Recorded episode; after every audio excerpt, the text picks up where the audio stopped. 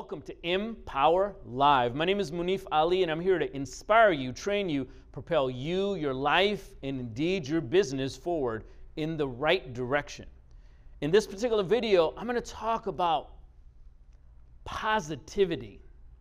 Now, positivity is a great thing, and obviously, it's much better than negativity.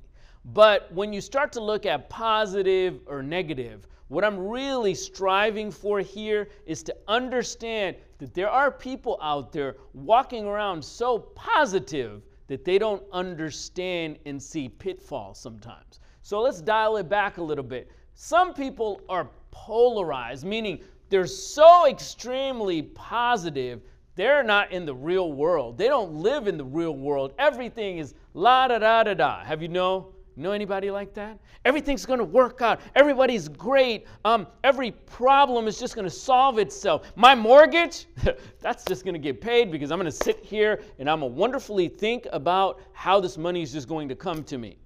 Well, that can only work so long. And I believe in positivity, don't get me wrong. But if you're so polarized, but I don't need to practice because things are just going to happen to me. It's great that you have a belief that things are just going to happen to you, but my friend, you need to pay attention to your positivity. If it's extreme, it's going to cause you disappointment later, right? Oh, everything's going to be honky dory. Great. But you can't just sit on your backside and wish things to happen to you. So don't be polarized so extreme on the positivity. And the other thing that people do is they want to lose weight, they get on the scale, hoorah, they just lost five pounds. So it's wonderful. I lost five pounds. I'm so happy. I'm so elated. I'm so enamored by my results. Then I go ahead and eat a couple of cookies and a cake. And guess what? I'm back to square one. So instead of being completely polarized on the extreme end of positivity, I want you to start to look in another way. Paralyzed, right? Paralyzed by too much positivity. It's the same notion my wife and I or my spouse and I are having marital problems. But you know, if I just remain positive and not communicate, everything's going to be great. My kids are having horrible grades, but if I remain positive, everything's going to be fine. I'm never going to talk to them about it. I'm never going to discuss it. I'm never going to communicate about it. I'm just going to wish it and it'll be. Good for you. Let's look at how problems are really solved problems are, are solved, and even improvements occur when you get to purposefully. See, a lot of people are so extreme on the positive side, or even so extreme on the negative side, they're polarized or paralyzed by being on two opposite ends of the pole. I want you to look at neutral feedback. It is empowering for you to say, okay, I'm here and as someone that doesn't have a victim mentality, if I lost five pounds by doing XYZ or gained five pounds by doing XYZ, I'm not going to go overly positive and I'm not going to go overly negative. I'm going to look at neutral feedback and say, hmm, my goal was to lose four pounds a week. I'm, I lost five. I did some good things along the way. What gave me that result? Or I gained five pounds when I was headed for four pounds of loss. What did I do? How was my salt intake? What was my hydration like? What was my nutrition like? What was my sleep cycle? How do you think my hormones did? I'm looking at all of those things and coming, bringing it back to neutral. I'm having marital problems or issues or work related issues. Okay, I'm looking, now I'm searching I'm searching to be purposeful without a whole bunch of extreme ends, right? Without a whole bunch of polarized or paralyzed aspects of positivity and new, and and uh, positivity and negativity. I'm looking at neutrality and saying, what do I need to do to solve this problem?